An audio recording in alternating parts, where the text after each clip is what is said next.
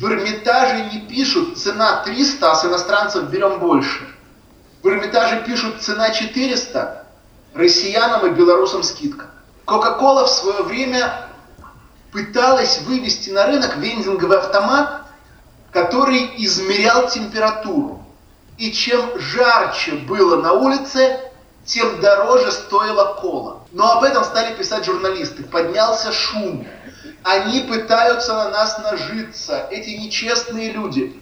И компания отозвала этот проект и похоронила его. Это была ошибка в позиционировании. Это не был плохой продукт. Это была плохая подача.